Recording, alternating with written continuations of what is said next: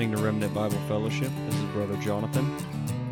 Today, what we're going to be talking about is worldviews and presuppositions within Christianity. Now, don't be intimidated if you've never heard either of those terms. Uh, we'll actually be talking about them and giving some definitions of those things. And we do mean within Christianity. There's a basic assumption uh, sometimes that just because somebody says they're a Christian, that they hold the same worldview that you do. And that's sadly not the case. Um, now, obviously, depending on how you define the biblical worldview, that may be the case. But it's not enough anymore for somebody to say, well, I'm a Christian, and you be on the same page with them. But we'll get into that as we go on. Now, if you've ever got into a conversation with an atheist or an evolutionist who generally hold to a much different worldview than a Christian, you know, something like naturalism, empiricism, or even evidentialism, then you understand how frustrating it is whenever you're talking to them and saying, well, what about this? And you give them some sort of evidence for the validity of the Bible uh, to be authoritative. And they're like, well, that could be this. You know, well, what about this? Well, that's actually this. And it doesn't matter how much evidence or argument you throw at them, it just doesn't seem to go anywhere in their mind. It's just in one ear and out the other. They just reinterpret it. And that's because of their worldview. And as we go through this, you'll think that you'll see that this is absolutely the case today within Christianity also. But so to get into it, think about this. If I were to approach you and held up a ball and I said, Is this ball black or white? How would you respond? Okay, here's another illustration. Now, if I approach you, hand you a ball, and tell you the ball is red, and you accept that, then how does that affect your interpretation of the colors around you, the rest of the world? If you n- believe that this ball is red, how does that affect how you interpret the things around you color wise? Now, these two illustrations should help you understand a problem in Christianity today. Not with Christianity, but within that which calls itself Christianity today. The people who make it up. The first illustration is based on the idea of people being pressured to make a decision before they have any true knowledge. How are you to know what color the ball is if you don't have some standard of color yet? You know, it just says, well, what color is the ball? Doesn't say that you have any concept of color.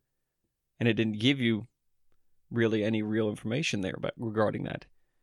I offered you two things that were supposedly mutually exclusive black or white.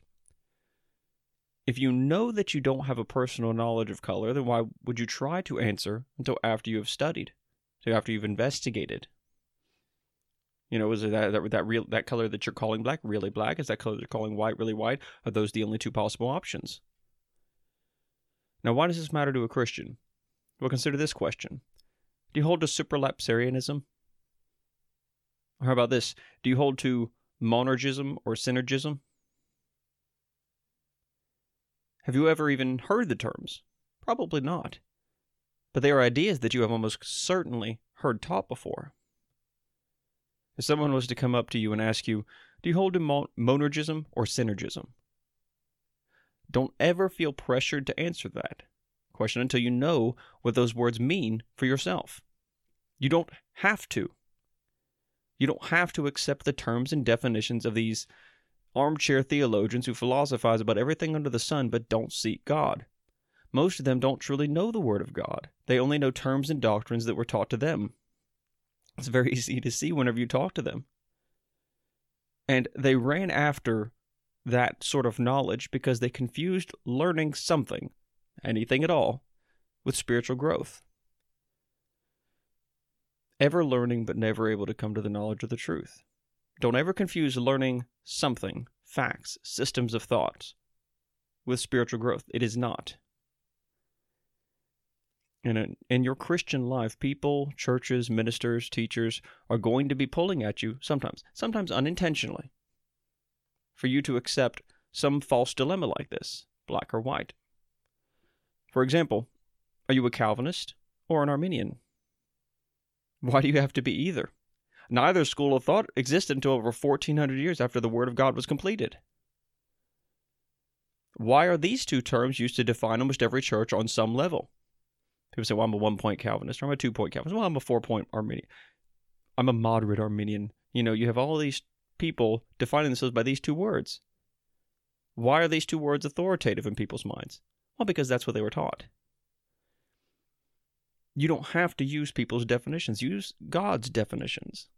And neither John Calvin nor Jacobus Arminius were in the Bible. Simply study and state a biblically defined position.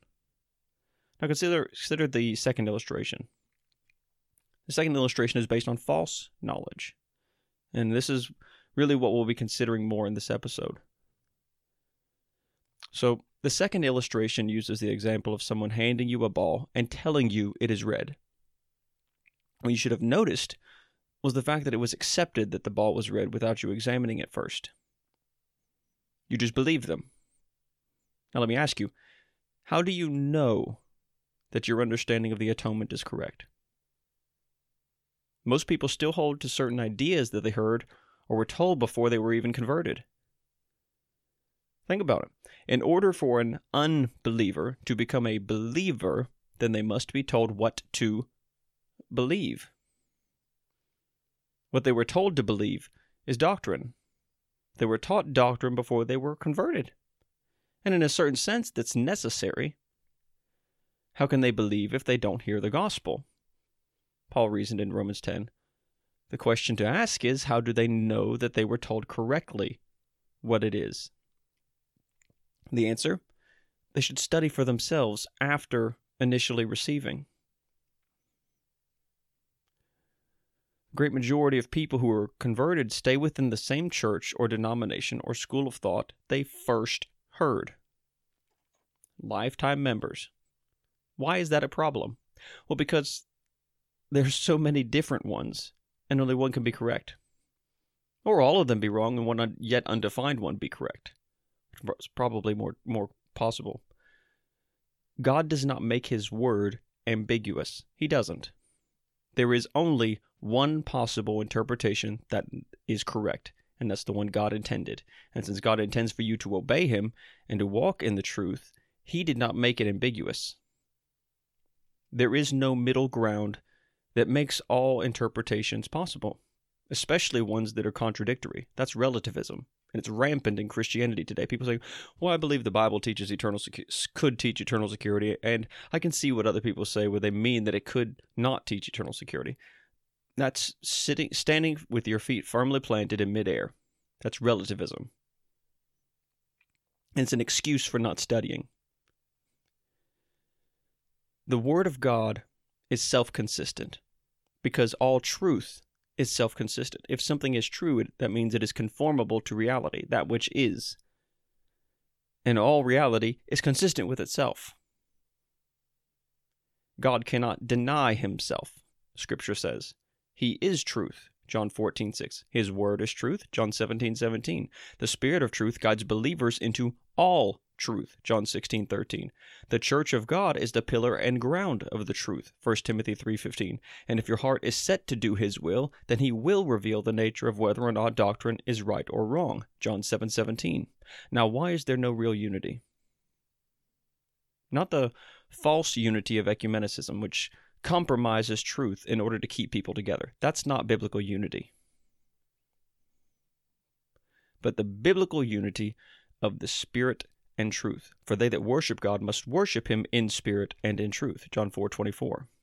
What does that mean if nobody worships the Lord in truth? It means that they don't really worship God. Now, I acknowledge that a lot of people simply don't care about the truth. They really don't. When backed into a corner, they simply just make it manifest that they really don't care. Christians are those who should plead for truth and you can listen to me talk about that on, a, on other episodes, such as the one titled Pleading for Truth. There is something wrong with what they believe on a fundamental level. They are being told some things that are affecting the way that they look at the scriptures. And anyone who is familiar with apologetics knows exactly what I mean. Why do evolutionists look at the same evidence that creationists do and are so incapable of seeing that it confirms the Bible? The answer is that they have different presuppositions. Now, Dr. Jason Lisle, in his excellent book, The Ultimate Proof of Creation, had this to say about presuppositions. He says, The beliefs that we hold to most strongly are called presuppositions. People are very reluctant to give up their presuppositions. Presuppositions are assumed at the outset before any investigation of evidence. They are presupposed and control our interpretation of evidence.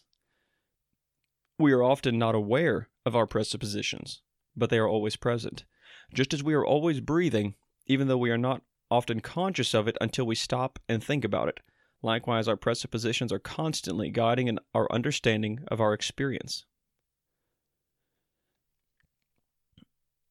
Now, there are things that believers are bringing to the table that they assume to be true, that are coloring the way they see and interpret the scriptures. And this is clearly not a new thing. This is throughout all of church history. It's a human thing.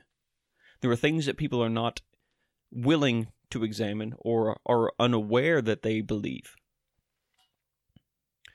Um, in the early church, it was really common that people who were converted from Greek philosophy and these things that they still held to certain ideologies, like the divine spark within all men. That's false. People like Justin Martyr, who they were quite sound in some things, they still held to it because it was just assumed. It was presupposed. They read it into the scriptures. It's not really there. People presupposing certain things about anything under the sun, things that they are probably unconsciously believing. And so they see it everywhere.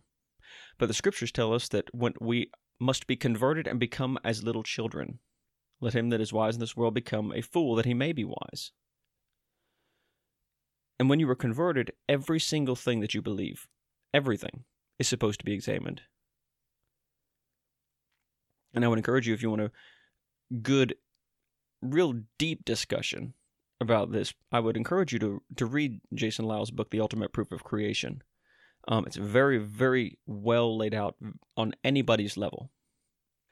Now, things such as the person and work of Christ, the effects of the atonement, what a Christian is, how to become a Christian, and therefore, by necessity, eternal security or not eternal security.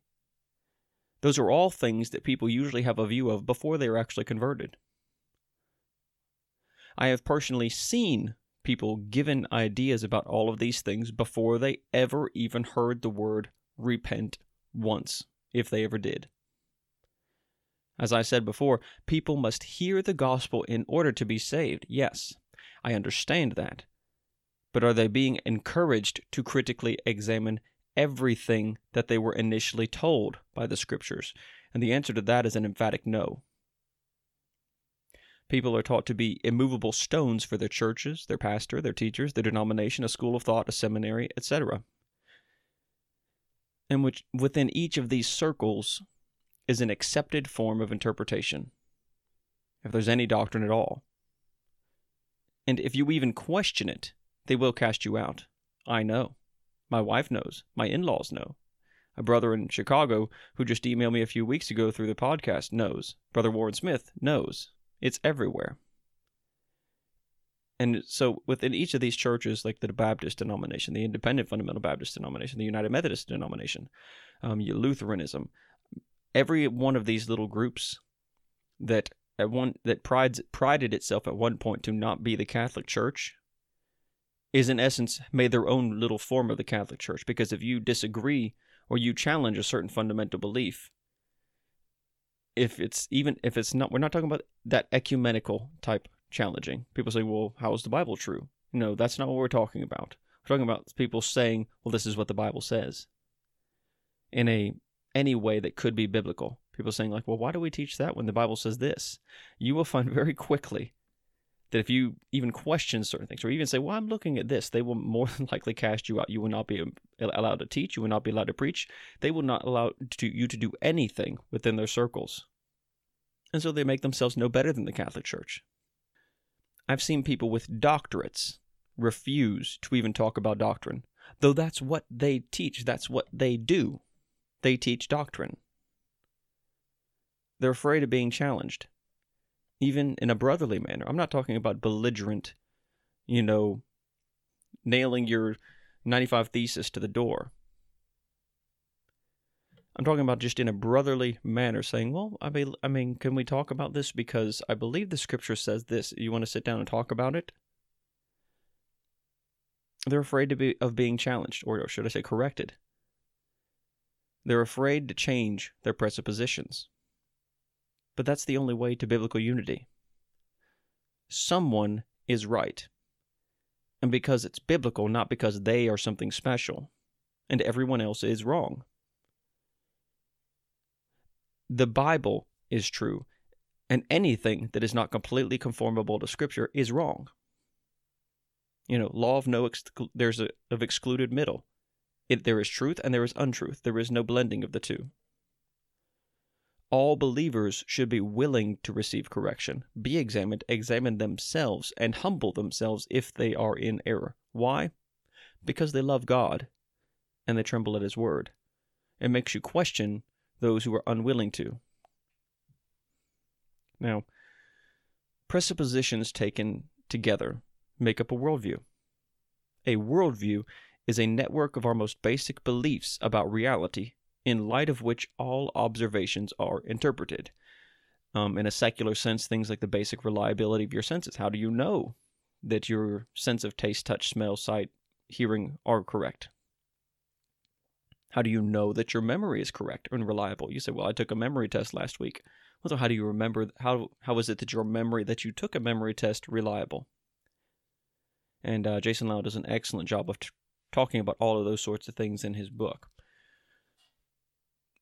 I firmly believe that if people were truly given the full truth of the gospel, according to the scriptures, at the outset, then there would be less people professing to be Christians most people came under false pretenses.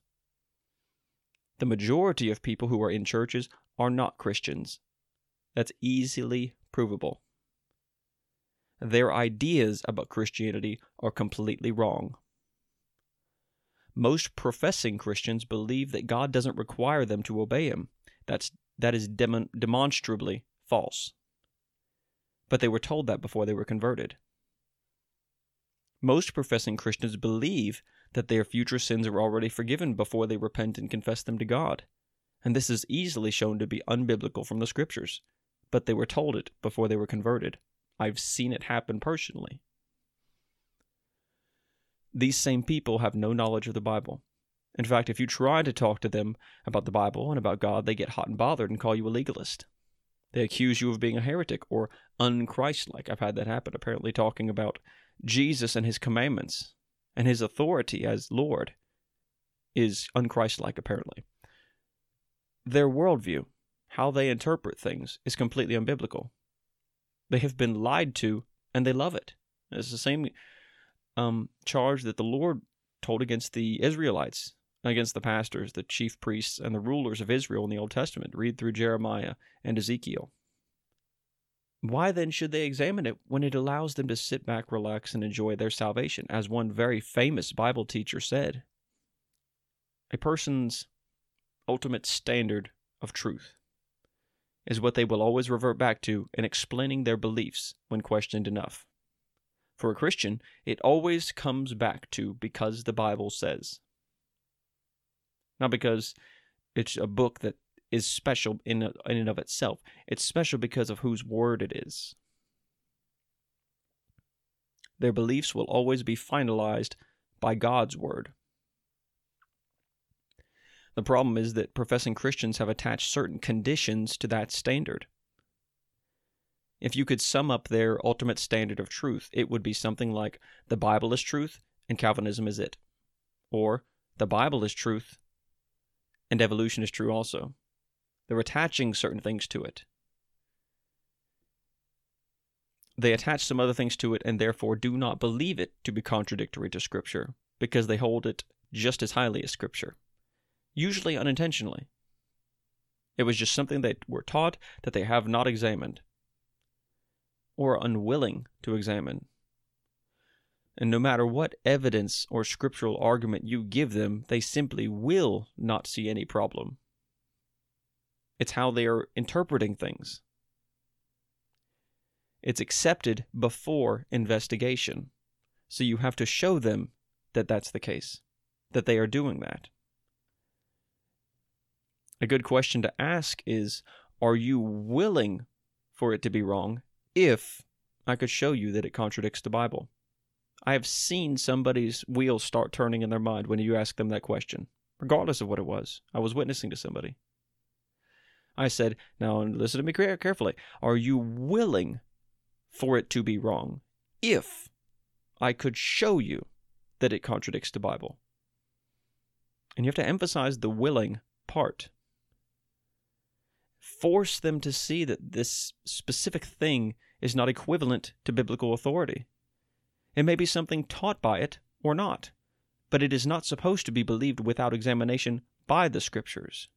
You can believe things that are plain facts from the Scriptures that Jesus Christ is God manifest in the flesh. That is not something that any Christian, in fact, you can't be a Christian unless you believe that. It is something that is so emphatically stated scripturally that that should not be a hard conversation.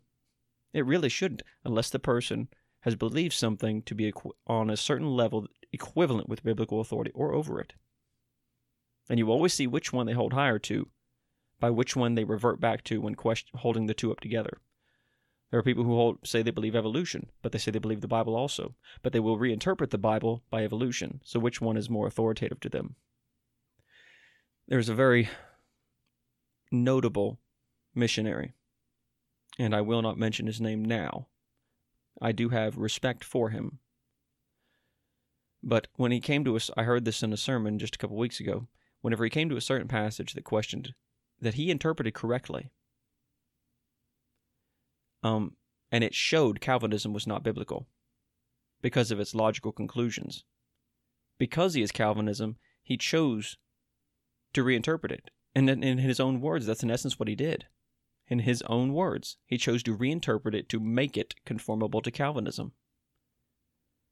Now, which one's more authoritative, authoritative to that man? Calvinism or the Bible?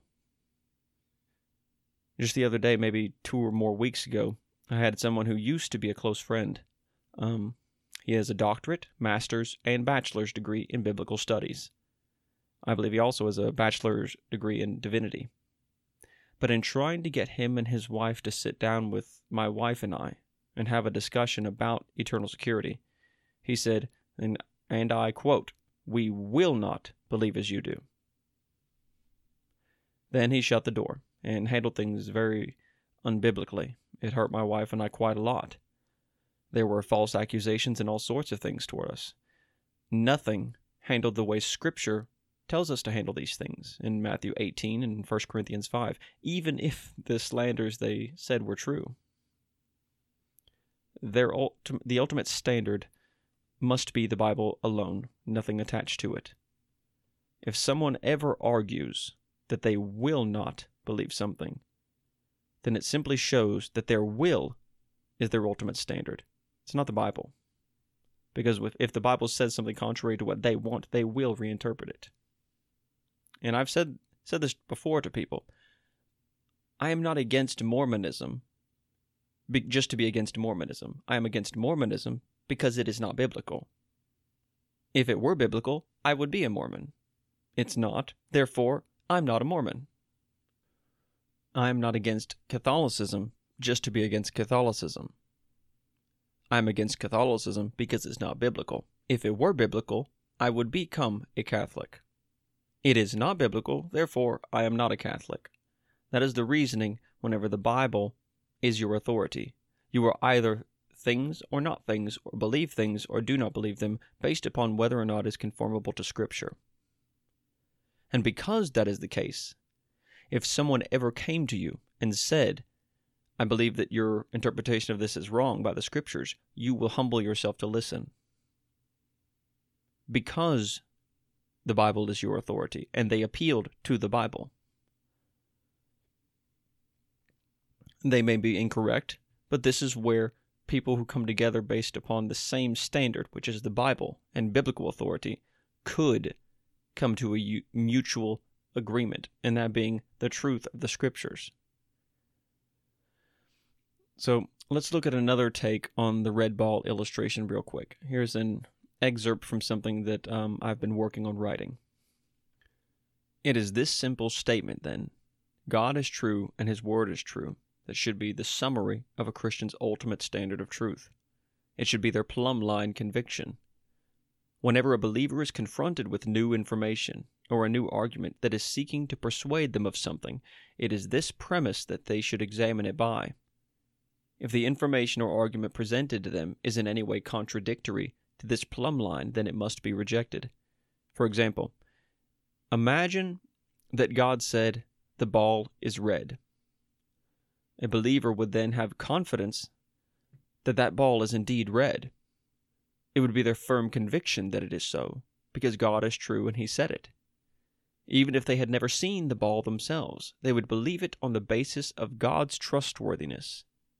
Men may come and say the ball is blue, or the ball is actually a square, or there is no ball. But if God said it is red, then it is red. Imagine, though, if a believer unintentionally changed their premise slightly by adding to it. What if a believer, maybe by some form of persuasion or deception from someone else, changed their premise from God is true and His Word is true to God is true, His Word is true, and the color red doesn't exist? Because their premise has changed, how they interpret the things presented to them would be skewed. How would the person then interpret it if God said the ball is red?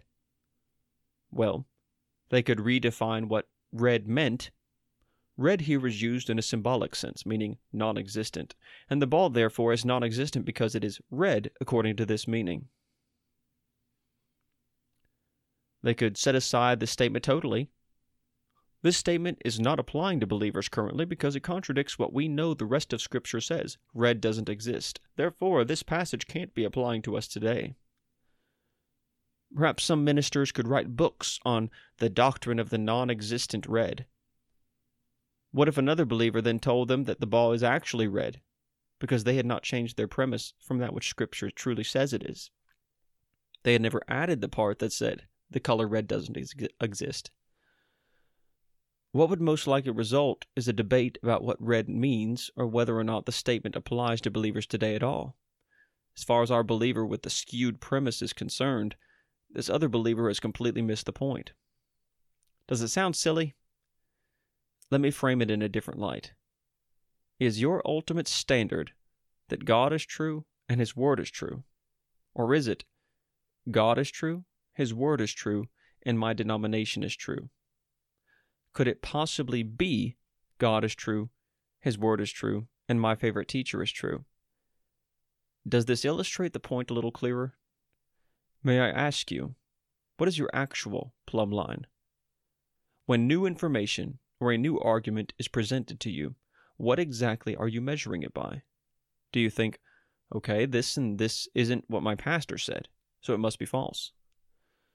It is possible to deceive yourself in something like this.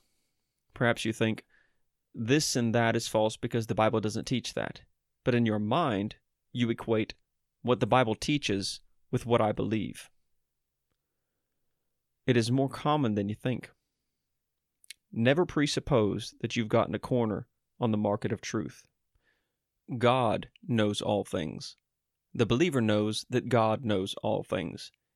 And this is where the believer's confidence rests in God's infallibility and not our own. Now, in talking about this, I'm leading into a certain series that we're doing for the podcast that I may announce next week specifically about what it's going to be. And it might be quite lengthy. But it is a fundamental one within Christianity. And these presuppositions that people have I continually come up against. People believing things that they are unwilling to examine. They've equated them with the gospel. They've equated them with Christianity. And if you don't believe as they do, even though you have scriptural reasoning, they will call you a heretic, they'll call you not a Christian, and all these things.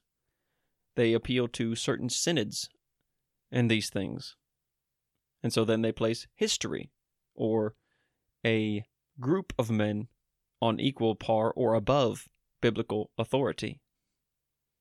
They appeal to everything under the sun, but strictly from the Bible. A good good point to keep in mind is if you have trouble in your simplicity of reading the Bible, of coming to the same conclusions of what you are being taught, it is a very good indicator that what you are being taught is unbiblical. Some people are taught to do backflips through the scriptures, and they get so confused sitting and listening to preaching. And they're like, "Well, I don't I don't understand." Well, that's probably because either one, your pastor and them are not teaching the Bible correctly or truly, or two, you might not be converted. Those are the only two possible, with the exception of maybe a need to better study and that is possible. But in plain, simple English, God is telling people, this is this. Don't do this. This is this. Very rarely does the Bible in the New Testament in any way become confusing. It's usually only made confusing by pastors, teachers, or I should say, false teachers, false prophets, and armchair theologians who learned isms as opposed to seeking God and His Word.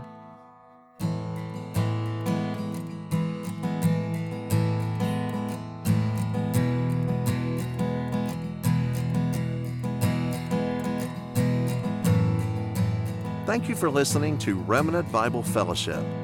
We do hope and pray that you would commit your life to Christ and continue in Him. We desire to see people seeking Jesus Christ and coming to know Him personally. If you have questions about salvation, the Bible, or your own walk with Christ, please contact Brother Jonathan by email. Brother Jon, that's J O N, at remnantbiblefellowship.com. That's Brother Jon at remnantbiblefellowship.com.